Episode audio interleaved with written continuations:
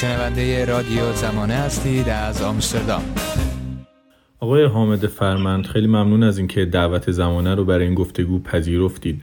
همونطور که می‌دونیم در حقیقت در دهه 60 بسیاری از زنها در زندان تحت شکنجه های مختلفی قرار می گرفتن از جمله با مرگ فردی به اسم حاج داوود رحمانی که به شکنجهگر زندان قزل حصار معروف بود بار دیگه بحث و موضوع این شکنجه ها مخصوصا شکنجه های مانند قبر و تابوت که ایشون اعمال می‌کردن دوباره مطرح شده این روزها. و خب این شکنجه ها می‌تونیم می‌دونیم که علاوه بر آسیب های جسمی و روحی که به مادر زندانی وارد می‌کنه می‌تونه چه تأثیری بر رابطه مادر و فرزند داشته باشه؟ منم ممنونم از شما که همچین فرصتی رو فراهم کردید از بخشی که در ادبیات زندان در جهان به عنوان جمعیت زندانیان به شمارش نیومده ازشون یاد میشه. یعنی کودکان زندانیان هم کمی صحبت من ابتدای اشاره بکنم به اینکه اون چیزی که حالا دلیل اینکه این گروه رو هم خانواده ها و کودکان زندانیان رو موضوع زندان به عنوان جمعیت زندانی تلقی می‌کنن این هستش که تحقیقات نشون میده آثار زندانی شدن افراد در روی تنها بر روی خود فرد زندانی نیست بلکه بر خانواده و مشخصا کودکان اونها همین آثار وارد میشه در به اندازه یک زندانی و پرداختن به این از این جهت خوب خیلی اهمیت پیدا می‌کنه. بنابراین اون دوره که حالا شکل های مختلف زندانی مادر زندانی مشخصا داره نه فقط زندان بلکه مجموعی از آسیب های مرتبط با اون یعنی فقط هم تنبیه شدن از اجتماع رو تحمل نمی‌کنه بلکه تنبیهات مختلف جسمی و روحی رو هم داره متحمل میشه. خانواده او و کودک او هم داره آسیب هایی رو می‌بینه گرچه که ممکنه ندونه داره چه بر مادر او میاد. حالا در اینجا داریم صحبت از مادر. یه ذره تمرکز می‌کنیم روی اون اتفاق مشخص و از کلی بویی خارج بشیم. جایی که اون اتفاقی که در دوره قبل قیامت حاج داوود میفته تقریبا حالا برای کسان افراد مختلف زمانهای متفاوتی رو بر حسب اینکه چقدر احیانا دوام آوردن. زیر اون فشار طول می‌کشه و مثلا کسی مثل مادر من تقریبا کل اون دوران رو و نه ماه رو در اون قبل قیامت میمونه. کودکان اون افراد هم در یک بیخبری مستقل سر یک ذره برگردیم اون فضای وحشت و فضای مرگبار دهه شست و اون خصوص اوایل اون دهه که فاصله چندانی از انتشار تصویر افراد اعدام شده و روی روزنامه ها نگذشته. و خب افرادی مثل باز خانواده ما که مرگ رو هم از نزدیک لمس کرده بودن. این نگرانی از اینکه این بیخبری به مرگ منجر بشه خب فشار روانی و کودک رو بیشتر می‌کنه. این بیخبری در کنار خود بیخبری از جانب مسئولان و مقامات در درون خانواده ها هم هست. حالا اگر باز فرصت بشه بیشتر راجع به صحبت می‌کنیم. یعنی اینکه خانواده ها هم لزوما کودکان رو در نظر نمی گرفتن به عنوان کسانی که نیاز دارن به اینکه راجع به موضوع باشون صحبت بشه. و این مسئله با وجود این اطلاع ندارن بزرگترها برای برای کودک باز بشه و یه مقدار اونها از احساساتشون بگن. بنابراین مجموعه اینها یک شرایط مسترب کننده شرایط فشاری رو برای کودکان فراهم می‌کنه. می‌تونه حالا یه بخشیش تجربه خود من یه بخشیشان دانسته ها و شنیده هایی که از جاهای مختلف به من رسیده. می‌تونسته به کارموز های شبانه احیانا شب ادراری احیانا از دست دادن تمرکز و غیره منجر بشه همون چیزی که سوال شما بود به رابطه یکی از نقطه های مهمی که در مورد در مورد کاهش آثار زندانی شدن والدین برای کودکانشون هست.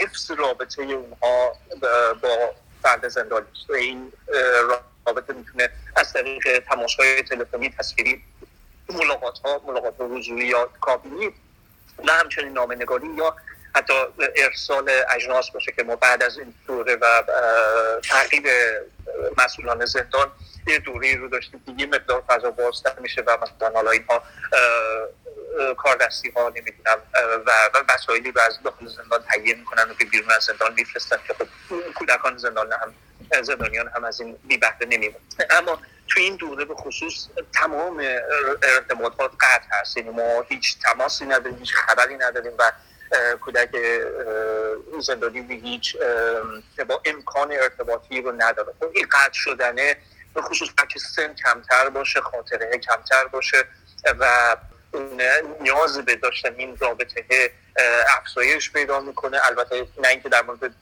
کودکان بزرگسالتر یا احیانا کودکان نوجوان این حس نیست ولی خب در مورد اون سنه می‌تونه تاثیر عمیقتری بذاره در بازسازی رابطه بعد از این دوران و به خصوص برای اون کسانی که زنده ماندن و از زندان آزاد شدند برای بازسازی رابطه بعد از آزادی اون افراد. که حالا اگر پاسخ سال رو داده باشم بخش از تاثیرات این نوع از شکنجه و این نوع از فشار بر زندانی و همچنین تاثیراتش بر رابطه خود کودک و مادر. اتفاقا من به بخشی از صحبت شما می‌خوام برگردم در سوال بعدیم. اونم شما اشاره کردید به این فضای بیخبری و در واقع حتی بعضی وقتا از جانب خانواده ها هم در قبال کودکان اتفاق میفته و اونها رو مطلع نمی‌کنن از شرایطی که داره پیش میاد. من می‌خوام مشخصا از شما بپرسم که اطلاع و آگاهی بخشی از این شکنجه ها حتی بعد از مدت ها چقدر مهمه که به کودکان دربارش گفته بشه صحبت بشه و بیان اینها اطلاع و آگاهی دادن از این شکنجه ها به کودکان چه آسیب هایی برای اونها به همراه داره؟ چیزی که توی تحقیقات حوزه روانشناسی به خصوص و بررسی آثار روانی زندان شدن والدین از جمله مادران و کودکان آمده این هستش که سوال اصلی این هستش که ما چطور موضوعات متفاوت متنوع در مورد زندانی رو به کودکان منتقل بکنیم و بیشترین چیزی که ازش پرهیز داده میشه و بیشترین موضوعی که تقریبا تمام کارشناسان و روانشناسان برش تاکید دادن تاکید در پرهیز از نگفتن و پرهیز از پنهانکاری این البته در مورد موضوعات متفاوت در مورد کودکان و رابطهشون با والدینشون مطرح است به این ترتیب ما موضوع سوال اصلی این میشه که کودک در چه سنی قرار داره در چه مرحله از رشد قرار داره چقدر درکی داره و ما چطور موضوعات متفاوت در مورد فرد زندانی رو با او در میون می‌گذاریم و بهش قطعا موضوع این نیست که ما در مثلا یک کودک دبستانی یا پیش دبستانی و حتی نوجوان بیایم و انواع شکنجه که داره به فرد زندانی وارد میشه رو براش توضیح بدیم. اما در نظر بگیریم به خصوص الان ما حالا الان فاصله زیادی گرفتیم از دهه 60 و همچنان موضوع زندان موضوع با اهمیتی است. ما تعداد بیشماری تعداد پرشماری زندانی در زندان ها داریم اغلبشون البته زندانیان عادی هستن و رنج های تقریبا یکسانی رو هم دارن تجربه می‌کنن متاسفانه. اما در حال حاضر به خصوص موضوع شبکه های مجازی و اینترنت هست. دسترسی کودکان به این شبکه ها و کسب اطلاعشون حتی بدون دانش و بدون آگاهی اطرافیانشون میسر هست. بنابراین خیلی مهمه که اطلاعات رو از منابع مطمئن و منابع نزدیک و امن خودشون که اطرافیانشون نگهدارندشون و صاحب والدینی که احیانا زندان نیستن دریافت بکنن. ضمن اینکه باز دوباره در همون دوران هم کودکانی بودن که در سنین کودکی بودن سنین خردسالی بودن در سنین نوجوانیشون رسیدن به دوران اینترنت و می‌تونستن دسترسی پیدا بکنن به اطلاعاتی که ازشون پنهان نگاه داشته شده یا به نظر رسیده که لازم نیست با اونها در میان گذاشته بشه. دستیابی به اون اطلاعات از منابع خیر از اون منابع امن می‌تونه آسیب‌های روانی به کودک بزنه. می‌تونه امنیتش رو خدشه دار بکنه ارتباطش رو خدشه دار بکنه با اطرافیانش رو می‌تونه شرایط سختری رو براش فراهم بکنه.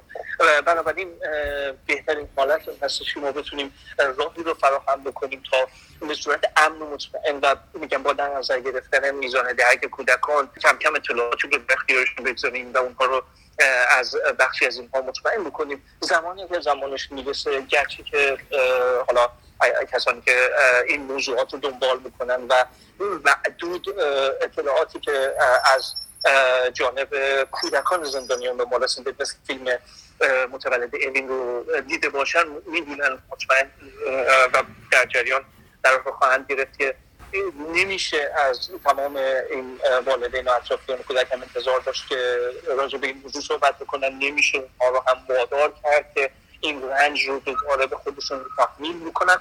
اما اگر که امکانش فراهم باشه گفتگو کردن از اون و در میان گذاشتن حد اقلی از اون و حتی در میان گذاشتن همین که برای من هم مشکل هست که برگردم و راجبش صحبت بکنم می‌تونه یک تاثیر عمیق بگذاره در حفظ رابطه امن کودک و والدش و می‌تونه به اون هم به کودک هم این امکان رو بده که تا اون هم این رنج خودش رو رنج ندونستن و رنج دونستن این که چه بر سر والدش اومده رو با والد در میون بگذاره و این یک گفتگوی رو شکل بده بین اون که البته میگم من تمام بار رو نمی‌خوام بر دوش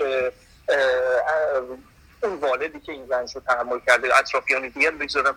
بخشش هم به جامعه است که یک فضای امنی رو فراهم بکنه. و در نظر بگیره که اون اطلاعاتی که داره منتشر میشه در اختیار کودکانی که این تجربه رو داشتن یا افرادی که تجربه کودک زندانی بودن رو داشتن هم می‌رسه با در نظر لحاظ کردن این موضوع بتونه یک ارتباط بین نسلی رو فراهم بکنه و ارتباط بین این افراد با هم دیگر. شما در بخش اول صحبتاتون آقای فرمند به بیخبری اشاره کردید. مثلا یک بازه زمانی که زنها و مادران در این شکنجه های مانند قبر و تابوتی که در زندان قزل حصار توسط حاج داوود اعمال می‌شد به سر می بردن خب این بیخبری وجود داشت. و در کتاب خودتون به اسم جای خالی مامان شما به همین موضوع بچه های بیخبر هم می‌پردازید. من از شما خواهش می‌کنم اگر میشه این بخش رو یک مقدار بیشتر برای ما باز بکنید و دربارهش صحبت بکنید. و اینکه کودکان بیخبر از والد زندانی در چه شرایطی به سر می‌برن من با قسمت آخر سوالتون یا بخشی از سوالتون شروع می‌کنم و بعد به فصل کتاب می‌پردازم. چون فصل با اینکه عنوان یه عنوان شاید غلط اندازی داره ولی به موضوع می‌پردازی که البته بقید من همچنان با اهمیته.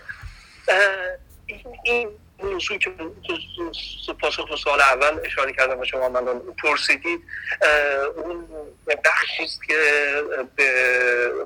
من رو وادار کرد تا حالا به نوعی مؤسسه رو تاسیس بکنم و راجع به این موضوع اطلاع رسانی بکنم حرف بزنم و آگاهی رسانی بکنم و اون هم خانواده هایی که به دلیل حالا نداشتن احیانا اطلاعات و در قرار گرفتن تو شرایط پرفشار احیانا خبری و بی اطلاعی خودشون رو با بی اطلاعی و بی خبری کودکان یکسان فرض کردن و اونها رو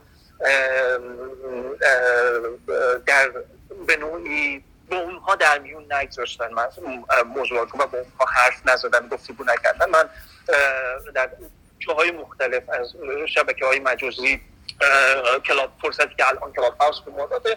جاهای مختلف روایت منوعی که میشنوم و هر گاهی اگه فرصتی پیش بیاد و بتونم راجع به این سوال می‌کنم یا کسان دیگری سوال کرده باشن از فرزندانی که سالانی که قبلا تجربه رو داشتم تجربه مشابه من داشتم متوجه شدم که این یک رفتار تکرار شونده بوده که هنوز هم داره بعضا تکرار میشه هنوز هم منظورم کودکان نیست که در دهه 90 دارن تجربه والد زندانی داشتن رو پشت سر می‌ذارن. و اون گفتگو نکردن با کودک و نشنیدن کودک هست ما درسته که در اون زمانی که ما از بیخبری و بیخبری مطلق از مادرمون صحبت می‌کنم. بیخبری تمام اعضای خانواده در این بیخبری به سر میبردن. اما اون فشار و اون شرایط روانی که من مثلا شش هفت سال هشت ساله یا خواهر مثلا ده سالم یا برادر مثلا 15 16 سالم تجربه کردیم با شرایطی که مثلا پدرم یا مادر بزرگم تجربه کردیم متفاوت ما به دلیل رشد نیافته بودن مغزمون نداشتن تسلط عواطف احساسات بر رفتارهامون و کودک بودنمون به کلیش نیاز این رو داشتیم تا, بزرگ سالان رو ما این اطمینان رو بدن به هر حال اونها تلاششون رو خواهند کرد اونها امنیت ما رو در حد توان خود حفظ خواهند کرد و احساس ما رو به عنوان کودک بشنون خب این میگم به دلیل نبود اون آگاهی نبود اون امکان امکانات آموزشی که افراد داشته باشن که با های این چونینی چطور باید به کودکان برخورد بکنن خب این فرصت گفتگو فراهم نبود. و خب هدف من فکر کنم باید الان این شرایط رو فراهم کودکان امروز این تجربه رو دوباره تکرار نکنن دوباره زندگیش اما چیزی که من در اون فصل کتاب بهش اشاره کردم بچه های بیخبری بود که در اطراف من بودن در جامعه بودن. کودکان سال من در مدرسه در همسایگیمون و در فامیلمون که احیانا یا اطلاعی نداشتن از وضعیت ما به دلیل مسائل امنیتی به دلیل نگرانی ها از اینکه حالا زندانی سیاسی داشتن. باعث بشه که چه برخوردی بکنن اطرافیان با ما این موضوع مخفی نگاه داشته می شده و کاملا بیخبر و بی اطلاع بودن و خب حرفهایی می زدن شوخی هایی می کردن و مسائلی رو مطرح می‌کردن که نمی‌دونستن چه آثار روانی می‌تونه بر ما تحمیل می‌کنه من تو اون فصل کتاب یکی از اون قصه ها رو کردم. قصه ای که یکی از اون شوخی های خیلی شاید هنوز هم مثلا بعضی با هم دیگه تکرار می‌کنن از همدیگه میپرسیدن به هم مثلا می‌گفتن که یکی باهات کار داره دم در و اون طرف هم جواب داد خب کی؟ اونم می‌گفت مرد کی؟ روی شوخی بود که همه با هم دیگه می‌کردن دور برم میخندیدن و هیچ کس شاید بعدا یادش هم نمیومد چه روزی چه کسی همچین شوخی باش کرد همون رو بعدا با یکی دیگه هم تکرار می‌کرد. اما اون زمانی که ما هفته تا قبل از اون ترامایی اون قبل پیامد هر هفته پدرمون وسط هفته زنگ های میانی روز میامد دنبالمون اغلب ما سر کلاس بودیم یا بعضا اگر که زودتر میامد من از دفتر صدا می‌کردم و می‌رفتم دم در پدرم منتظرم بود. ماهایی بود که هیچ کس نیومده بود سراغ ماهایی بود که من منتظر بودم و میگم کسی هم تو خونه نگفته بود. که من منتظر نباش. و من منتظر بودم و خب هیچ کس این اتفاق نیفتاده بود. اون شوخی کودکانه من رو بدون اینکه فکر بکنم بدون اینکه منطق هم کار بکنه که دو تا همسن سالی که اصلا من نمیشناسمشون مال کلاس ما نیستن اصلا مال پایه ما نیستن چرا باید بیان و به من بگن که یک نفر دم در با من کار داره؟ من رو این چیز کرد که حتما اومدن حتما الان منتظرم. و تا آخر شب که برم خونه و منتظر باشم تا بدنم بیاد و بگه چرا چرا رفته ملاقات من رو نبرده. درگیر این شوخی کودکانه بودم. و خب با من هست و یعنی اون لحظه اونقدر با من بود که فصلی از کتاب باش باشه. اون برای من این بیخبری جامعه است. شرایطی که میگم الان هم کودکان زیادی حتی غیر سیاسی به خاطر انگ اجتماعی اطرافیانشون ازشون بیخبرن و رفتارهایی ممکنه بکنن که اونها رو آزار بده. اینها نه لزوما کودکان بلکه حتی معلم ها مددکاران یا سایر اطرافیان هم ممکنه رفتاری بکنن که کودکان رو به رنج اونها اضافه بکنن. خب آقای فرمند به عنوان سوال آخر شما در صحبتاتون اشاره کردید که این در واقع مسئولیت رو نباید فقط بر دوش والدین گذاشت که با کودک مطرح بکنن مخصوصا والدی که خودش این رنج رو متحمل شده و در واقع باید از جامعه هم انتظار داشت که این بستر رو داشته باشه. مسئولیت جامعه چه هست؟ میشه در این مورد هم برای ما توضیح بدیم یک نظام دموکراتیک نظام که بر پایه حقوق بشر و عدالت بنا شده این مسئولیت به نوعی بر عهده حکومت هاست که بعد بتونه جامعه مدنی فعالان مدنی رسانه ها و سایر اجزای یک سیستم حمایتی از کودکان وارد عمل بشن و بتونن حمایت اما خب متاسفانه این نقش حکومتی رو نه تنها از حکومت خودمون نمی‌تونیم انتظار داشته باشیم که برعکس ما دائما نقض حقوق کودکان رو شاهد هستیم. من من باورم هستش که در چنین شرایطی نقش به خصوص رسانه های و فعالان خارج از دیاسپورا خارج از ایران خیلی پررنگتر میشه. به این معنا که ما به نیازمند این هستیم که یک شرایطی رو فراهم بکنیم محیط امنی رو فراهم بکنیم برای روایتگری که در اون شرایط هم کودکان از نسل قبل از نسل جدید بتونن روایت های خودشون رو داشته باشن والدین و بزرگ سالان بتونن روایت های خودشون داشته باشن و یک همگرایی و یک ارتباط بین نسلی بین فراهم بشه. بتونیم شرایط رو فراهم بکنیم. تا از این تجربه از این روایت یعنی استفاده ببریم برای اینکه این کسانی که امروز دارن این تجربه رو می‌کنن تجربه مشابه رو تکرار نکنن.